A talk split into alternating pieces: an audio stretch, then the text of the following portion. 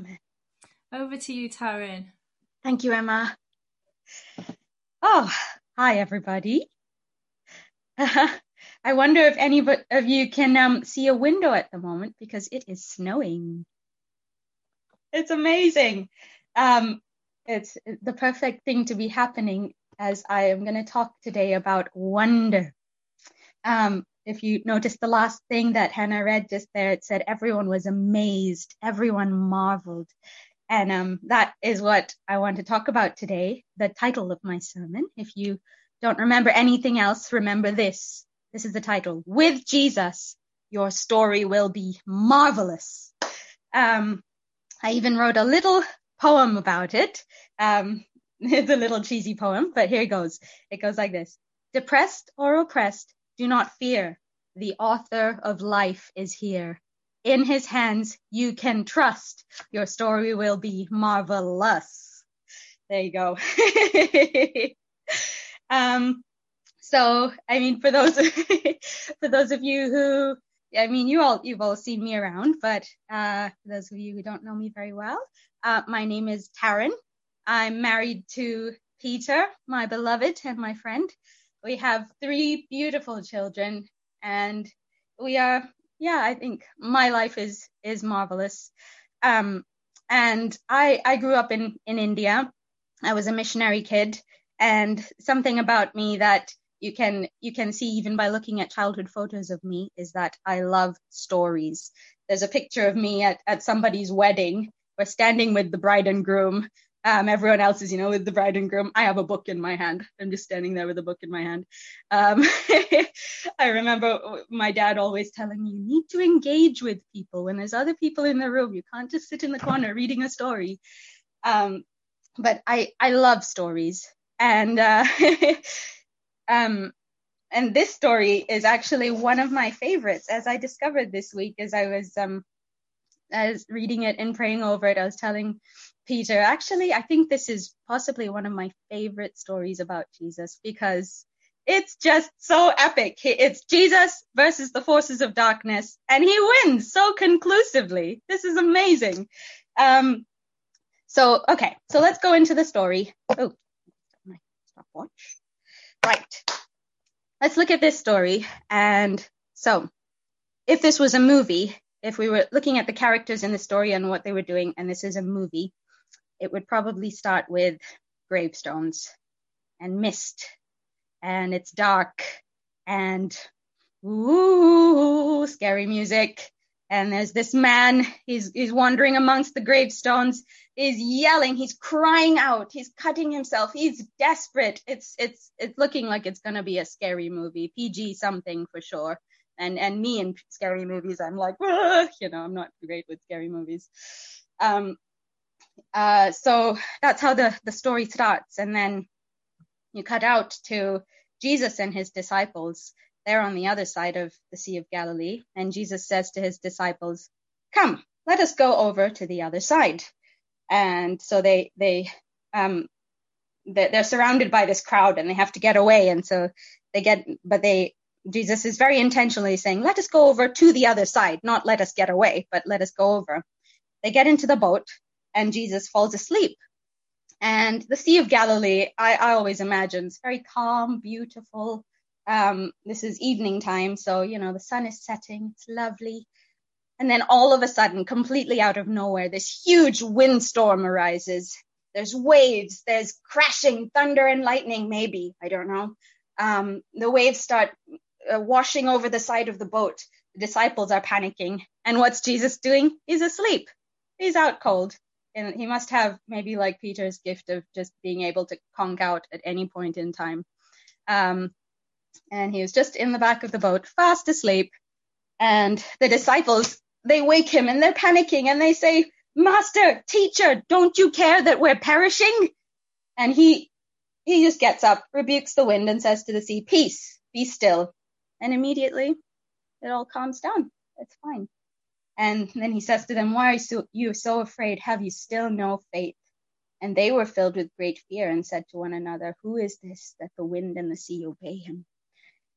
Um, and then, so then, uh, so we have Jesus and his disciples, we have the demon possessed man, and then if we zoom out to, in the other direction, we have close by the townspeople. There's a t- there's a town of people um, on uh, near this graveyard, and they are they're keeping their distance. They're they're not sure. They're a bit afraid. They're keeping their distance from this demon possessed man, and they don't know what's about to happen. Now, I think this is amazing. So Jesus calms the storm, and then now now the action begins with this demon possessed man. He steps out of the boat. Immediately there met him out of the tombs a man with an unclean spirit. It's almost as if this man was was waiting for him or knew he was coming immediately. You know i mean this is this is one way to wake up from a nap. I usually need a little while to to wake up and everything. But jesus wakes up calms the storm gets out of the boat immediately. This man is here with the unclean spirit running towards him. And he throws himself down before him on his knees and cries out with a loud voice what have you to do with me jesus son of the most high god i adjure you by god do not torment me and jesus is already he was saying to him, see, Jesus doesn't even wait for him to speak. He's already saying to him, Come out of the man, you unclean spirit. And then I love this. This is beautiful. Jesus asks him, What is your name? He doesn't say to him, What have you done? He doesn't say to him, How did you get yourself in this mess? He doesn't say to him, uh, You know, why why have you been hurting people and hurting yourself? He doesn't say any of this. He says, What is your name? he's he's speaking to the man. I mean, we can see from other stories of of Jesus interacting with demons that he never he never wanted to make conversation with them. He immediately said, "Get out, out, out, out," and he speaks to the person. So he says, "What is your name?" Um, now the demons answer, "My name is Legion, for we are many." And he begged him earnestly not to send them out of the country. Send us to the pigs, let us enter them. So he gave them permission. And the unclean spirits came out, entered the pigs, and the herd, numbering about 2,000, rushed down the steep bank into the sea and drowned in the sea. So yeah, then the herdsmen, um, they they're not best pleased about this. Um, they they run and tell it in the city and in the country, and people come to see, and they come to Jesus and see the demon possessed man, the one who had the legion, sitting there, clothed and in his right mind. What a turnaround! And they were afraid, and those who see it describe to them what happened to the demon possessed man and to the pigs. They begin to beg Jesus to depart from their reason, their region. And as he's getting into the boat, the man begs that he might be with him. He doesn't permit him, but says, Go home to your friends and tell them how much the Lord has done for you and how he's had mercy on you. So the man goes away and begins, begins to proclaim in the Decapolis how much Jesus had done for him, and everyone marveled. So I love how this story it starts as kind of a, a scary, a horror story almost, and then in the middle there's almost a kind of you know Jesus steps in and it goes from scary story to adventure story to um, almost like a, a, a, comedy. The bit about the pigs really makes me laugh. You know, I was talking to my kids about it this morning where uh, the, the demons, they're so scared when they, they meet Jesus and they're like, ah, quick, it's the son of God. Let's run in the opposite direction. Uh, let's, let's make a break for Alaska, guys. And so Alaska's that way. Let's go. And then they get into the pigs and they're like, oink, oink, oink, oink. This wasn't the best idea. And then they go right off like lemmings over the cliff into the sea and so already the story is changing completely. Um, but by the end, what happens? Everyone marvels. This has gone from being a horror story to a, a, a love story, a, a beautiful story. Um, and yeah, okay. And the, okay, now every story has a central point around which it revolves. So I think that the question in this story, the question that this story is revolving around, is the question that's asked in the bit about Jesus calming the storm, which is, who is this man? Who is Jesus? Um, who is this that even the wind and the sea obey him? And then interestingly, so the disciples don't know who Jesus is.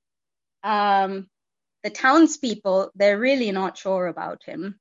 They, I think maybe because the Decapolis was a, a Gentile region, um, mostly Gentile occupied, and you can see that by the fact that they have pigs, which were not kosher. Um, so they're not sure. They maybe they think he's some sort of sorcerer or magician. You know, there's something powerful going on here, but they don't know. Uh, they can't really trust his character, so they don't know who he is. But who does know who he is? It's the demons, and they say, Jesus. They call him by name, Jesus, Son of the Most High God. What does this mean? Isn't this amazing? Jesus, Son of the Most High God. What is he doing here? What is he doing napping you know, I wonder if the disciples are wondering at this moment, the, the son of the Most High God, what is he doing napping in the back of my boat? What is he doing um, crossing the Sea of Galilee and wandering around in the tombs in what must have been nighttime by now? Like, surely he has better things to do. Son of the Most High God? And I just think this is beautiful because basically what has happened here is that the author of the story has entered the story. Jesus, Son of the Most High God. I mean, if you think about it, um, I mean, in the book of John, John chapter 1, verses 1 to 5, it talks about how Jesus was with the Father in the beginning, creating the world. In the beginning was the Word, that's Jesus, and the Word was with God, and the Word was God. He was in the beginning with God. All things were made through him, and without him was not anything made that was made. In him was life, and the life was the light of men. The light shines in the darkness, and the darkness has not overcome it. I wonder if John was thinking of this of this story of Jesus uh, casting out the demons. One, I mean, he, many stories like this. This is what he was thinking of when he said, "The light shines in the darkness, and the darkness has not overcome it." So what does it mean that the author of life has entered the story? Well, it means that basically we we as humanity messed up our story right at the beginning, but he decided, the author decided to come in and rewrite the story from the inside out, didn't he? This is our Jesus, son of the most high God. Here he is on earth. He's decided to be human. He's decided to face things like tiredness and discomfort and uh, you know so much inconvenience to rewrite our story from the inside out and that's why he has the power the power to calm the storm i mean this is good news the fact that he's most high god it's good news for the disciples because it means that the wind and the waves will obey jesus why because they were made for jesus you know he's the boss good news for the demoniac. The demons are terrified of Jesus. Why? Because they're just fallen angels. They were made for Jesus. They were made to serve Jesus and they are totally out of line. And so they're terrified because he's the boss. um, I mean, in, in Liverpool, they say, that's boss. Have you ever heard anyone say that? That is boss. I just think that this, you know, Jesus in this story, he's boss. Uh, so yeah, the the the demoni- the the demons have no no chance of resisting him because they were made for him. He is the author of them, and so they have to listen to him. And what about the townspeople? Is it good news for them? Yes, it is. Jesus, you know, they pushed him away, but he didn't give up on them. He didn't give up on rewriting their story. He sent the he sent the the demon possessed man, newly freed, to them um, to be a witness to them. So this is amazing that this this question who is jesus is answered jesus son of the most high god the author of life has entered the story and i wonder i wonder today what this means for you as you take a look at the story let's just take a moment to think about this story and about the the three um, main characters in this story about from apart from jesus and i wonder which of these characters you relate to the most. So it could be the disciples. Um, you could be feeling a bit like the disciples where there's a storm of circumstances around you. There's, there's external turmoil, some sort of external pressure. It could be anxiety to do with the pandemic. I mean, this is an unprecedented global pandemic. Maybe you're feeling like it's just, you know, it's just too much. Um, it could be financial stress that's being caused by uh, the, the circumstances at the moment. It could be family tension. Um, you know, I've heard that a lot of families are really the, they're feeling the cracks under the pressure of this this um, situation that the globe that we all find ourselves in. It could be a struggling marriage.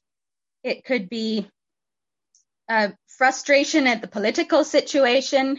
You know, any of these things that, and, and a myriad of other things could be the external storm that you find yourselves in. So you could be feeling like the disciples, or you could be feeling like the demon possessed man. There could be an internal storm, something inside of you that you just can't get yourself free from.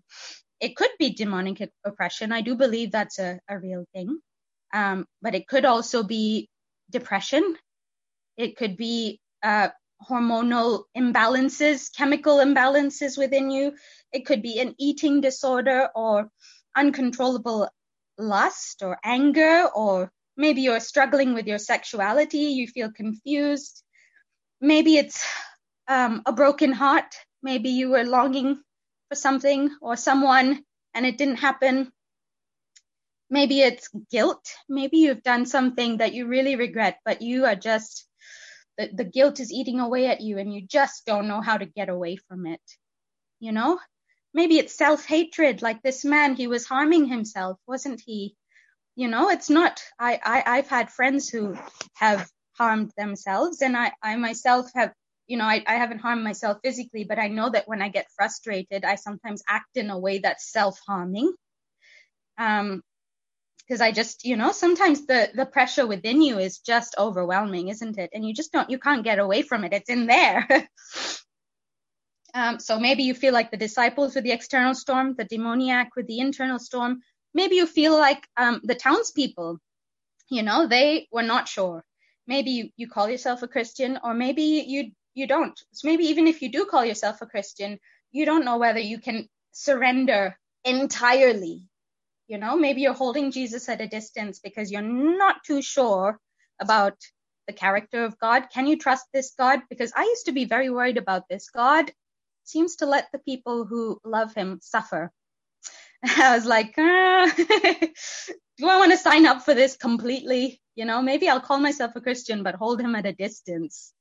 Um, maybe it's that uh, you're holding him at a distance because of disappointment at unanswered prayer. Maybe someone you love you prayed and prayed and they they still you know they were still sick or they still even died and you are just disappointed you don't understand why god didn't answer prayers he he, he promised to answer prayer why why hasn't he done it maybe you're afraid he might ask you for something you don't want to give like send you away to be a missionary in mongolia and you don't want to go so you're just going to hold him at a distance um so you could be basically in an external storm or an internal storm or just unsure, holding God at a distance.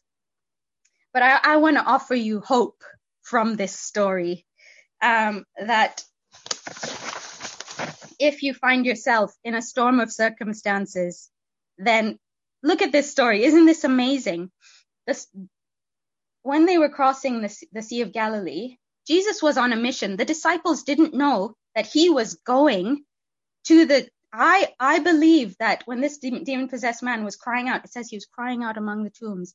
He thought no one could hear him. Jesus heard him. And so he said, Let us go to the other side.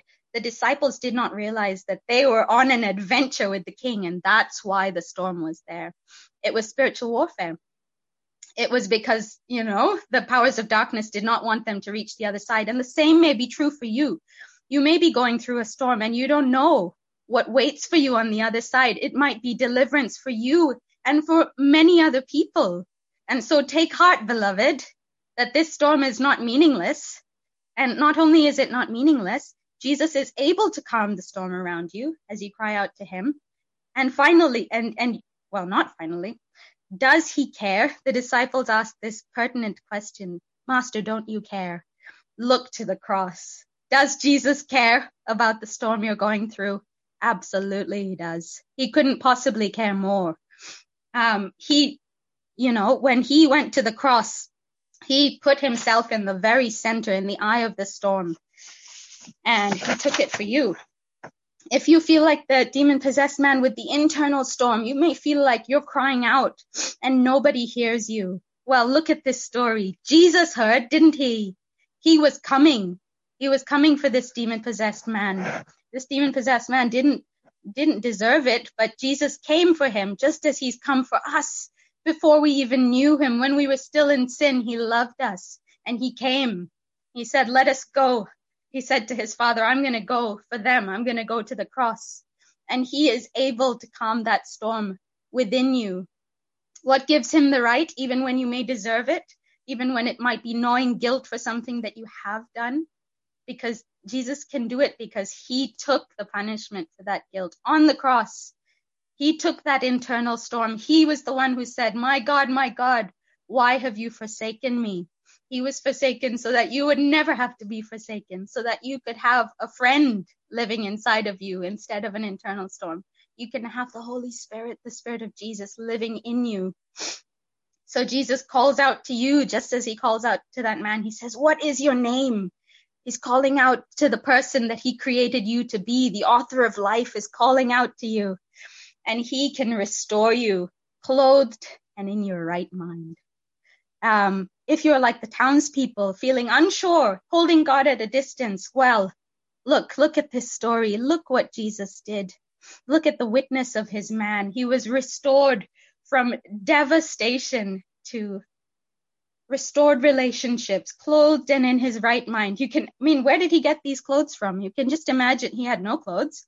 Jesus, you can imagine Jesus taking off his own cloak, putting it around this man's shoulders, maybe even saying to his disciples, right, you, James, give him your socks. You, give him your clothes, you know, everybody contributed and this man was clothed. This is the kind of Jesus. This is the kind of God he is. Is he trustworthy? Absolutely. Look at the cross. Look at the cross. He was naked and beaten just like that man. He took that. He was naked and beaten so that you wouldn't have to be. He is not cruel. He is loving. Um, and it, this is what he says at the end. This is what I love this bit at the end of the story. Tell them how much the Lord has done for you and how he has had mercy on you. He is merciful. His nature is to have mercy. And yeah, I, I want to tell you just a few snippets from my story before um, challenging you to share your story. So, uh, for each of these three characters with the, the, the outward storm, the inward storm, and feeling unsure of, of God, I have experienced all these things myself. You know, I, as for the outward storm, I, I went through depression after my mom and dad separated and then got divorced. I went to counselors. I cried and cried. I, you know, I cried waking up. I cried falling asleep. I was so, so sad. And I took medication even for it. But you know what? I cried out to Jesus with a loud voice. Let me tell you, it was loud. And he lifted it off of me. and maybe that's something that you need to do. Cry out with a loud voice. Find a place where you're not going to disturb too many people and let loose, you know? Uh, inward storm, spiritual heaviness. My my cousin um, died under very mysterious circumstances um, the year I got married to Peter, and I felt a very weird spiritual heaviness within me. I was afraid that I was going to die. It was a, a kind of fear, a self-harming fear thing. And Jesus delivered me from that as well. He cast that thing out of me. He did. Um, unsure. I was afraid of suffering. And you know what? I gave, I, I surrendered completely to the Lord and he let me suffer. You know, he did let me suffer. After Isaac was born, um, I had a very traumatic birth with him. They told me I might never walk again. I was injured in my ligaments. I was scared. But you know, um, out of all that experience, out of feeling like at, at the age of 26, I would never walk again, the Lord gave me a gift of joy in the midst of suffering, which has never left me. And yeah, so I, I just want to, uh, this is my story and, and I, I just challenge you, if you're in a place where you're, you feel far away from Jesus, I, from this story, can I just encourage you, run towards him. You know, the beautiful thing is the demons, once they were let out of this man, where did they run? In the opposite direction. They ran over the cliff away from Jesus. But even though a legion of demons, 4,000 to 600, 6,000 demons in a le- or people in a legion, so that thousands of demons pulling the man away, still he managed to run towards Jesus because you are made in the image of God. Not all the powers of hell can hold you back. If you want to run to Jesus, you can do it. You run towards him and know that he is coming for you. Not only did he come for you, he is reaching out to you right now and he will come back for you. This is our king who will wipe away every tear, who will, who will defeat death himself. Um, so run towards Jesus and just like this man, tell your story. Even if it's not complete yet, nobody can argue with your personal experience of Jesus' mercy. So tell your story because you, God has appointed you to set many others free. So in conclusion, oppressed or depressed, do not fear. The author of life is here. In his hands, you can trust. Your story will be marvelous. God bless you. Thank you so much, Taryn, for sharing that with us. what an amazing message for us this morning. As I was listening, I've realised that there's quite a strong thread, a theme running through this